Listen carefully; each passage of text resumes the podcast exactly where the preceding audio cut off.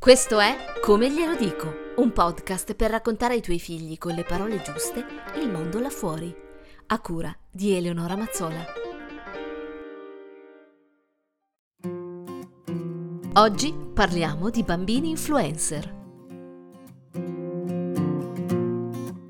Il tema internet e presenza dei bambini online è un tema che ha molte facce. Oggi proviamo a parlare di quello che è un trend internazionale in crescita, che merita attenzione e una riflessione. Stiamo parlando dei baby influencer, ossia bambini le cui attività vengono riprese e postate sui social. YouTube e Instagram per lo più. I follower? Milioni, tra bambini e adulti di ogni genere. Se immaginate buffi video amatoriali, sbagliate, perché il numero di bambini coinvolti in video professionali, che hanno quindi una finalità lucrativa, nel nostro paese e all'estero, sta crescendo sempre di più. Scartano giochi, mangiano merendine, promuovono vestiti. A gestire questi piccoli divi sono i genitori e a guadagnare economicamente da queste collaborazioni con marchi e aziende sono ancora loro, i genitori.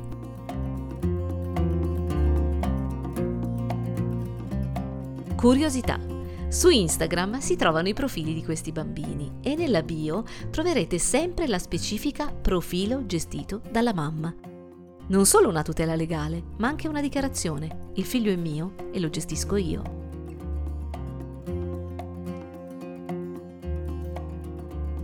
È evidente che non siamo nel caso dei bambini che vediamo nelle pubblicità, piccoli attori o piccoli doppiatori. I baby influencer sono veri e propri lavoratori che stanno davanti ad una videocamera per molte ore al giorno imparando e ripetendo un copione.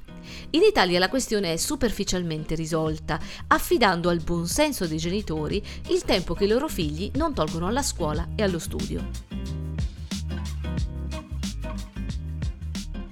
Fa sorridere che l'idea di un bambino sia questa, ossia proprietà dei genitori che ne possono disporre come vogliono e per quanto tempo vogliono. In Francia, nell'autunno del 2020, si è trovata una normativa che regolamentasse la questione dei proventi dei video online dei baby influencer.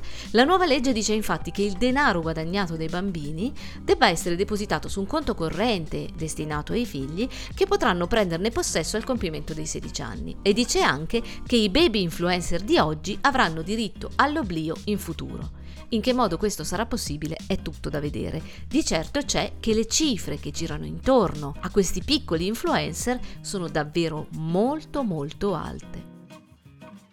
Ma una volta sistemata la questione economica, qui in Italia ancora non se ne parla e speriamo che qualcosa invece accada, cos'altro manca? I bambini, appunto. Nell'equazione di sovraesposizione, per un effetto di distorsione, i bambini spariscono. Perché? Perché senza repliche diventano adulti. Hai sei anni, ti vestono, ti cercano e hai capito che guadagni più dei tuoi genitori e che anzi li stai mantenendo. Si vede il capovolgimento e la perdita totale dell'equilibrio? Se non fosse ancora chiaro, un romanzo molto interessante appena uscito in Francia, si intitola Les enfants sont rois, I bambini sono re, scritto da Delphine de Vigan, racconta la storia di un rapimento di una bambina di 6 anni che è una baby influencer insieme al fratello di 8. Il canale YouTube è stato creato dalla madre che ha fondato la sua intera esistenza sui video fatti ai suoi figli, coinvolgendo addirittura il padre in questa formula, padre che ha lasciato il lavoro per dedicarsi al montaggio dei video da pubblicare online. I punti in comune con la realtà sono tantissimi in questo romanzo perturbante che ci dice una cosa molto importante. I baby influencer sono rapiti due volte, la prima dai genitori e la seconda da sguardi indiscreti, ma non è tutto, perché a loro volta rapiscono creando un rapporto con altri bambini che è del tutto virtuale. Il rapimento che non si vede ma che invece c'è e ha le più brutali conseguenze sui figli è quello in famiglia. Mettere i figli in un posto sovraesposto ha come conseguenza il farli diventare oggetti, denudarli della loro soggettività, confonderli, ossia fonderli con qualcosa che in realtà non esiste. Sovraesporre un bambino significa metterne in pericolo il futuro e tradire il patto della funzione genitoriale. Le conseguenze possono essere molto gravi. A questo punto credo sia utile una spiegazione sulla funzione genitoriale, perché è qui che si gioca la partita vera. Alain Bourregat, psicanalista francese, dice una cosa interessante, ossia che non si può assimilare la funzione genitoriale con il ruolo genitoriale. Sono due cose diverse. Cosa significa? Che il ruolo riguarda l'educazione, il lato pratico delle cose, le azioni che contribuiscono allo sviluppo del bambino. Nutrirlo, prepararlo per andare a scuola, vedere che abbia dei vestiti puliti, farlo dormire, proteggerlo, sorvegliarlo, curarlo. Ma la funzione genitoriale è altro da questo. Se è vero che il bambino ha essenzialmente bisogno di sicurezza per affrontare un mondo esterno che lo minaccia e nel quale deve crescere, e qualsiasi adulto è in grado di dare sicurezza al bambino, è però vero che solo il genitore, eccola la funzione genitoriale, è in grado di dare una sicurezza al bambino capace di opporsi alle violenze che vengono dal suo mondo interiore. È lì che il genitore ha un ruolo specifico. Per violenza qui si intende l'angoscia, che non significa ansia, perché l'ansia è una manifestazione cosciente, l'angoscia no. È sottostante e nasce nei momenti in cui un soggetto deve confrontarsi con una prova, con un'avversità, nella realtà o in una costruzione immaginaria.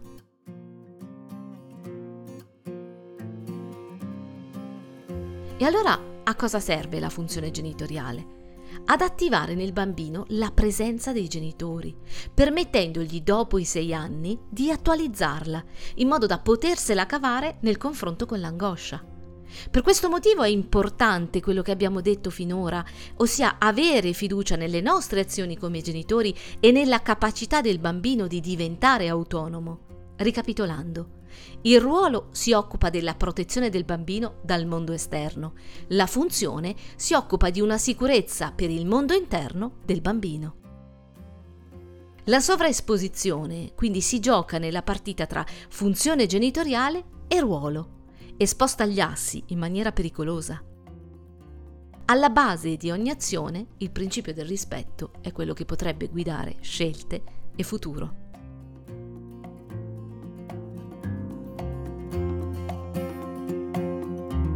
Piccola citazione. La libertà è la possibilità d'essere e non l'obbligo d'essere. Parola di René Magritte. Puoi seguirmi su eleonoramazzola.com o scrivermi a come glielo dico chiocciolagmail.com.